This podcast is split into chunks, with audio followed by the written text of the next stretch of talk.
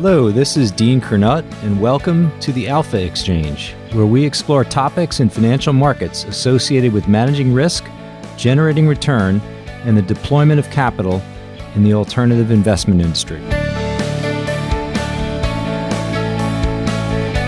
As the special crisis series within the Alpha Exchange continues, it was a pleasure to catch up with former colleague George Goncalves. A 20-year veteran on both the buy-side and sell-side, George most recently led the fixed income strategy effort at Nomura Securities. Our discussion considers the post-GFC regulatory landscape that emerged in the U.S. Treasury market and how, over time, the street's capacity to bear risk was compromised even as the government's appetite to run larger deficits grew. George walks through how we got to September of 2019, when repo market disruption fired a loud warning shot that market plumbing was vulnerable to crack. The increased prominence of the relative value investor, whose strategies are short both liquidity and volatility, has figured prominently in the breathtaking explosion of volatility in the risk-free complex and the resulting role the Fed is needed to play to support market functioning. Looking forward, George sees the potential that rates are headed lower still, but given the degree of government capital directed towards the economic sudden stop, ultimately sees value in inflation-protected securities like TIPS. Thanks for listening and be safe. My guest on the Alpha Exchange today is George Goncalves. He is an independent bond strategist and a 20-year veteran on both the buy side and the sell side, was recently head of fixed income strategy at Nomura and an ex-colleague of mine from the yesteryear at Bank of America. George, it's good to reconnect. Thanks for joining us today. I'm glad to be here. Thanks for having me on. Well, we're in the midst of a crisis, an economic crisis, and an asset price meltdown as well. Lots going on in risk assets and certainly a ton going on in the risk-free asset. You've spent your career analyzing rate markets. I always try to disentangle the action in the asset price relative to the new news that the market is trying to digest, but then also the setup coming in. There are trades and positions and incentivizations. There's a regulatory structure. It'd be great if we could do a rewind and maybe kind of start in the formation of the post-crisis regulatory landscape. Of course, the crisis upended a lot of risk-taking and the mortgage side of things and was a big rewrite in terms of the regulatory landscape. I was hoping you could just start with, as you kind of think back to that period in terms of the rewrite, what was that all about? What are the types of limitations that were put on dealers and market participants who take risk? What did that reshaping look like? And how did it evolve over time in shaping the way people have taken risk on the Treasury side? So kind of harking back really post-crisis and thinking through how it evolved. I mean, I think you do have to start off considering that we're kind of ending back with more QE. I think we have to start off with the amount of QE that was done, the reliquification, the recapitalization of the banking system, and how it started off slowly. We kind of got our footing again and started to understand this new world that we're heading into was going to be a world of demand on very liquid structure of a banking system mandated by regulation. The Dodd-Frank had so many rules implemented, there's probably still figuring out all of them. And start off slow. We're fortunate that they got their balance sheets reliquified. They got capital back in. And then over the course of the last 5 years or so is when a lot of those rules start to stick and actually become more meaningful, like LCR and SLR, and started to change the nature of the business towards building up these liquidity pools and also being aware of certain key ratios and living within those environments. And quite frankly, that changed the nature of risk-taking and also warehousing ability for the street at large. And over time, as we got through and got closer to the last 2 or 3 years, the Fed did embark on trying to unwind some of that excess liquidity that was in the system, which was helping a lot of these ratios, and move that paper back into the banking system at a time where you also had an increase in debt supply coming from fiscal stimulus and the tax cuts. It really led to a perfect storm of the need for non-bank entities to step up and underwrite the bond market really on an overnight basis, really highly dependent on the repo markets as their source of funding all of these treasuries and collateral. So it started off slow. It got to a point where it became large in scale in numbers and ended up with really last year's repo madness and the frictions in repo funding, dollar funding, which, to be honest, are still ongoing. So you mentioned these two ratios, LCR and SLR, and not to get too far into the specifics, but broadly for our listeners, can you describe what these initiatives were and are, and maybe step back and just how they impact the dealer's more traditional ability to serve as a warehouser of risk? How have those two ratios interacted with how dealers interact with the market? I mean, so dealers and the banks as well. I mean, depending on the bank holding level, and depending on where the dealers, they're just pure investment bank or part of a commercial banking system. But the liquidity coverage ratio and stockpiling and creating the availability of 30-day liquidity access ended up creating liquidity haves and have-nots, and those that were able to actually either maintain these large portfolios of liquidity preferred to have actual overnight excess reserves versus having treasuries, which should be analogous. There shouldn't really be that much of a distinction, but one of the biggest kind of gripes that people had with LCRs, like which we've kind of learned the hard way, is that when there's a time of crisis or the need to actually raise funds quickly, you know, treasuries will move on price and you're not going to get back par potentially. It's liquid, but you have the potential for not getting fully made whole on things. And so there was that component. The SLR impacts more the repo and the ability to have repo on your balance sheet. It just changed the ability to be a warehouser of risk, and balance sheet became much more precious. And of course, this has occurred during a time when Obama was fighting the aftershocks of the financial crisis, the unemployment, and we ran some giant deficits and really never looked back. Those deficits started to come down a little bit, but as soon as Trump came in, they came back up quite a bit. So I can imagine that some of this is set against just a lots and lots of issuance over the past 6 to 8 years. How does the fiscal side, what role does the fiscal side play in terms of the kind of overall balance of supply and demand for treasuries? How does the government's appetite to run larger and larger deficits figure in? We became accustomed to nearly 50 to sometimes 70% of our debt being purchased by overseas actors.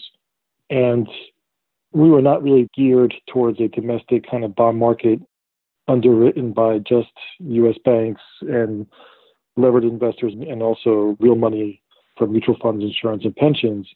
They've all played a role, but the supply increase has been so massive and it's going to continue to rise from here on out. But we have the Fed now that's going to be helping out in that regard. But just purely on the private sector side, I mean, there was just only so much available room to make space for all this fixed income, primarily government markets, and credit was also growing also quickly as well. So you start to get into a kind of crowding out of available balance sheet room, and that is what really led us into September of 2019. The regulatory environment and just holding back dealers and this deluge of paper, levered investors that had to be increasingly much more active in underwriting treasury auctions and off-the-run treasuries. That was the first kind of foray into what really escalated in the last month or so.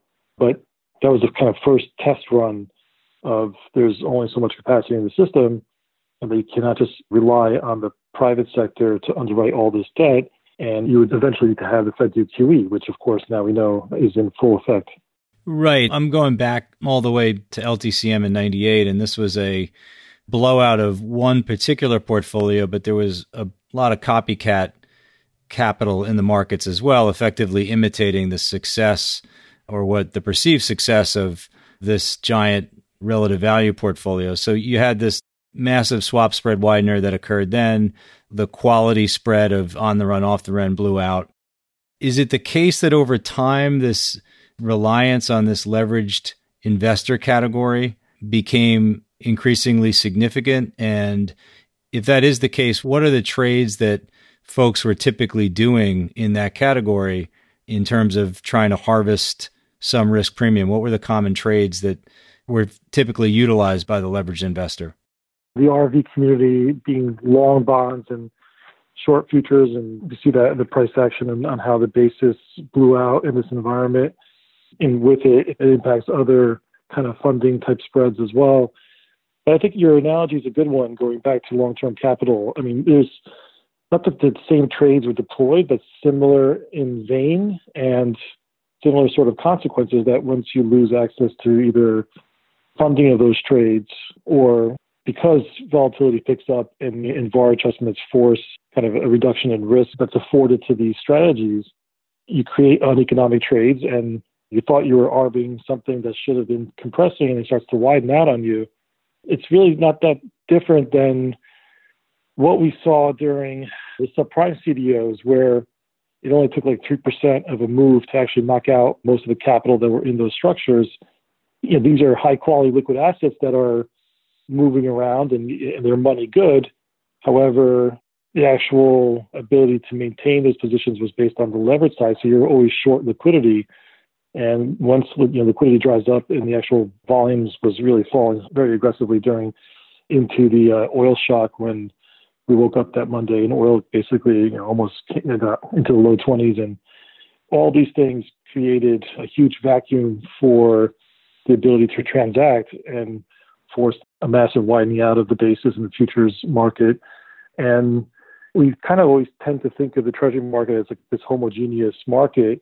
It's a layering of markets with the on-the-runs versus the off-the-runs, and various different actors between the money markets that provide repo and dealers as well, and hedge funds. And it doesn't take much to upset the apple cart there.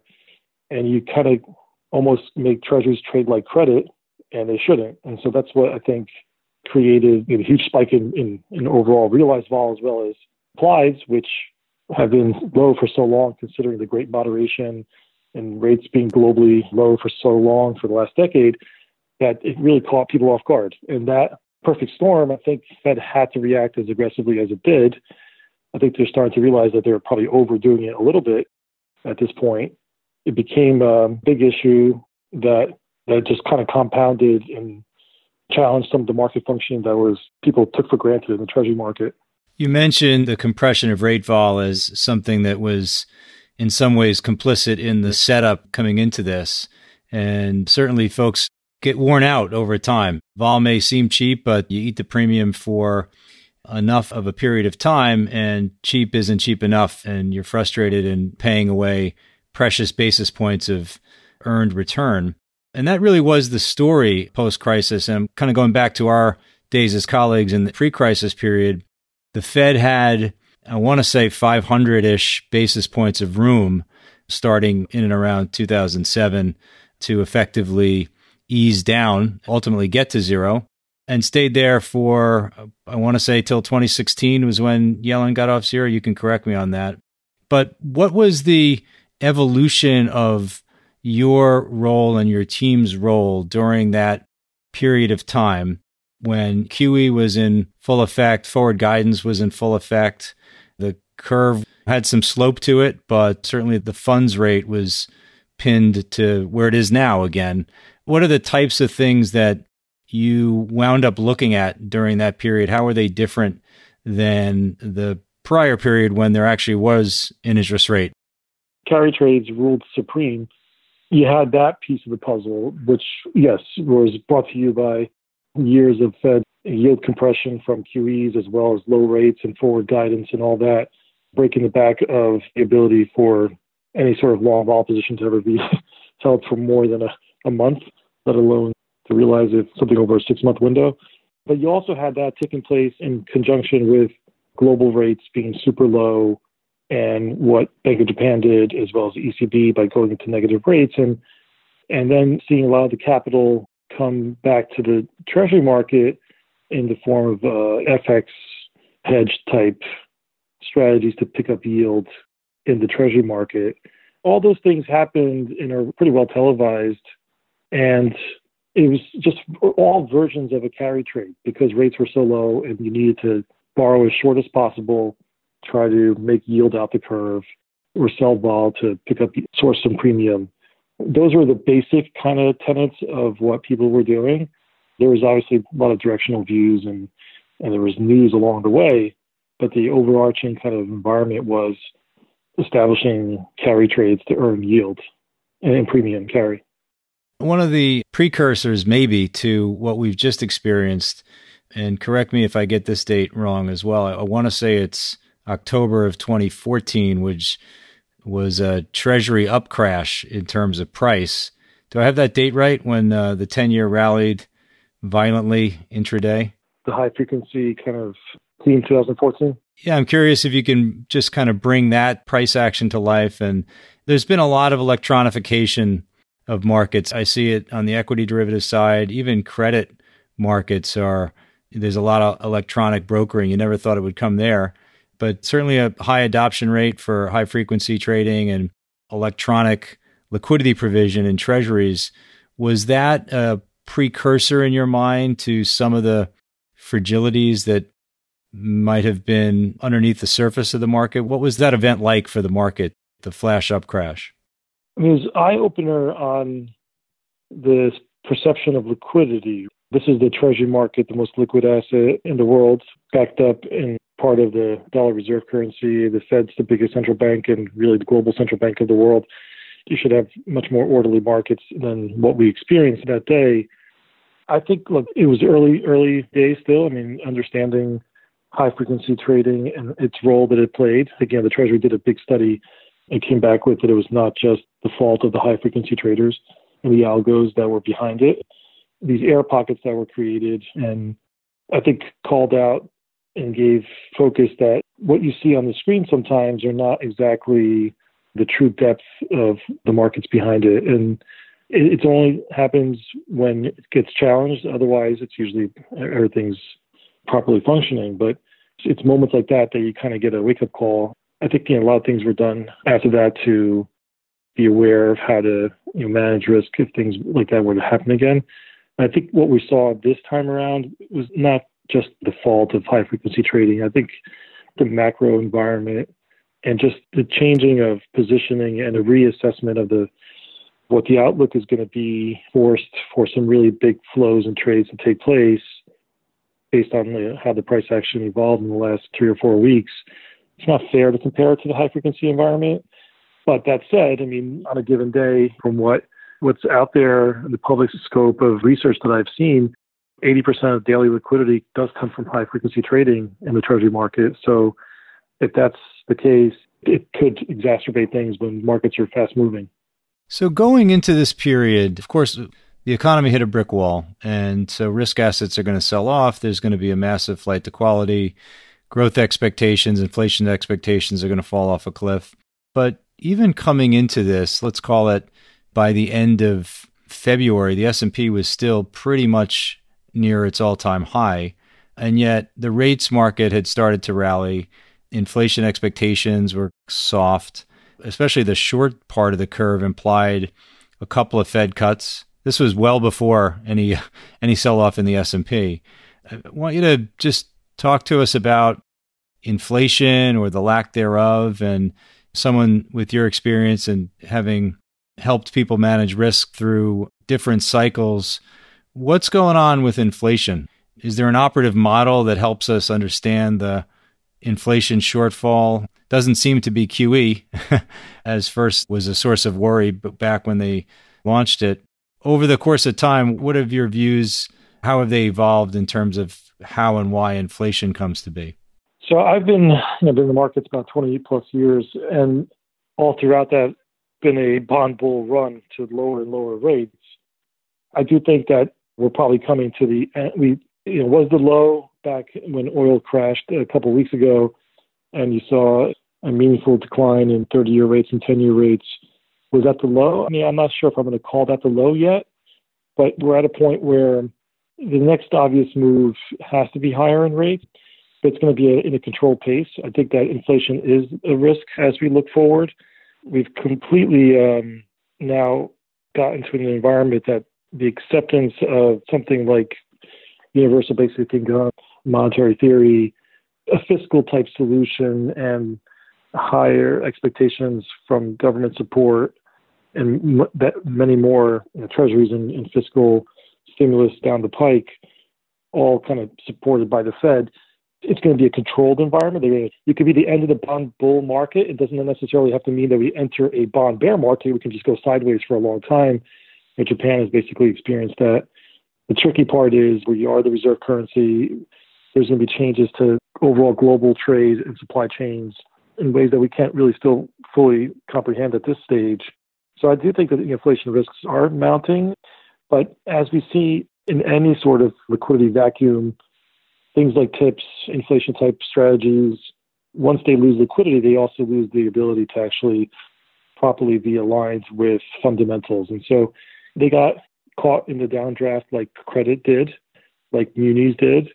They've since kind of rebounded a little bit. I do think that the TIPS for the long haul makes sense as an overall core strategy, and having inflation protection in some form or another. Curves are going to stay steep. That's all going to be trying to rebuild some inflation premium into the markets. The challenge will be how far can it go when you have on the other side the Fed leaning hard into it. I mean, the Fed's balance sheet could easily double, triple, and that still would be within scope of how it compares to the Bank of Japan's experience. And so you don't necessarily want to fight the Fed on this one, especially if this is going to be an 18-month kind of rebuild or longer rebuild of the economy as we figure out what supply chains come back home to the U.S. And it's still to be written, but inflation, both from the wage side, from the supply-demand disruptions in the short run, but then retooling of the whole economy is going to result in a higher inflation spectrum. And the question is, can that be passed on through the bond market? And when will that happen? The response from the Fed a couple of weeks ago, maybe it was in the nick of time, specifically in the government bond market, and the degree to which it is intervening makes the height of QE actually look rather small. I mean, it's up to 75 billion of treasury coupon assets a day. I think it's another 50 in agency MBS. I think that pales in comparison to the Bernanke QE era. What does it say that the Fed is in the market, such an active participant in the treasury market on an ongoing basis at a scale that we haven't seen before? Well, at this point, they're still, and I think will continue for some time until they get a better handle on how they're going to change their own framework and approach. This has been actually something they've been working on as we speak. And unfortunately, this crisis really throws a huge monkey wrench into where they're going to change the list of counterparties that they face, I mean, primarily through the dealer network and the banking system. But by the time some of this liquidity actually makes its way to those that are short liquidity, not by any fault of the dealers on their own, they have regulatory requirements and things that we discussed earlier, and also they're in the business to be profit-side, not a charity. There's frictions that get passed along the way, so you don't get a full kind of implementation of Fed liquidity. And so even though they're doing massive scale, it's almost like they have to in order to actually overcome some of the log jams that are in the system.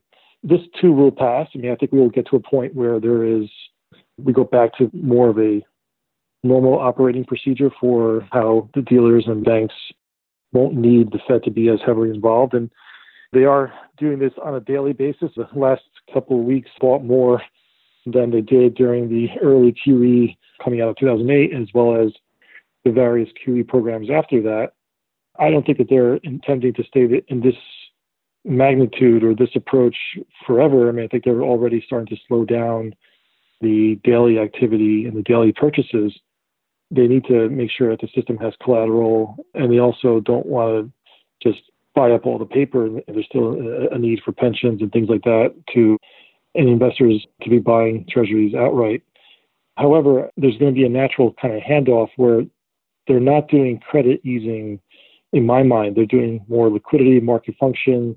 Once we get vols back down and markets start to kind of function on their own, but we're still going to be faced with massive deficits that are really basically wartime level kind of deficits to combat this health crisis and getting the economy back on track.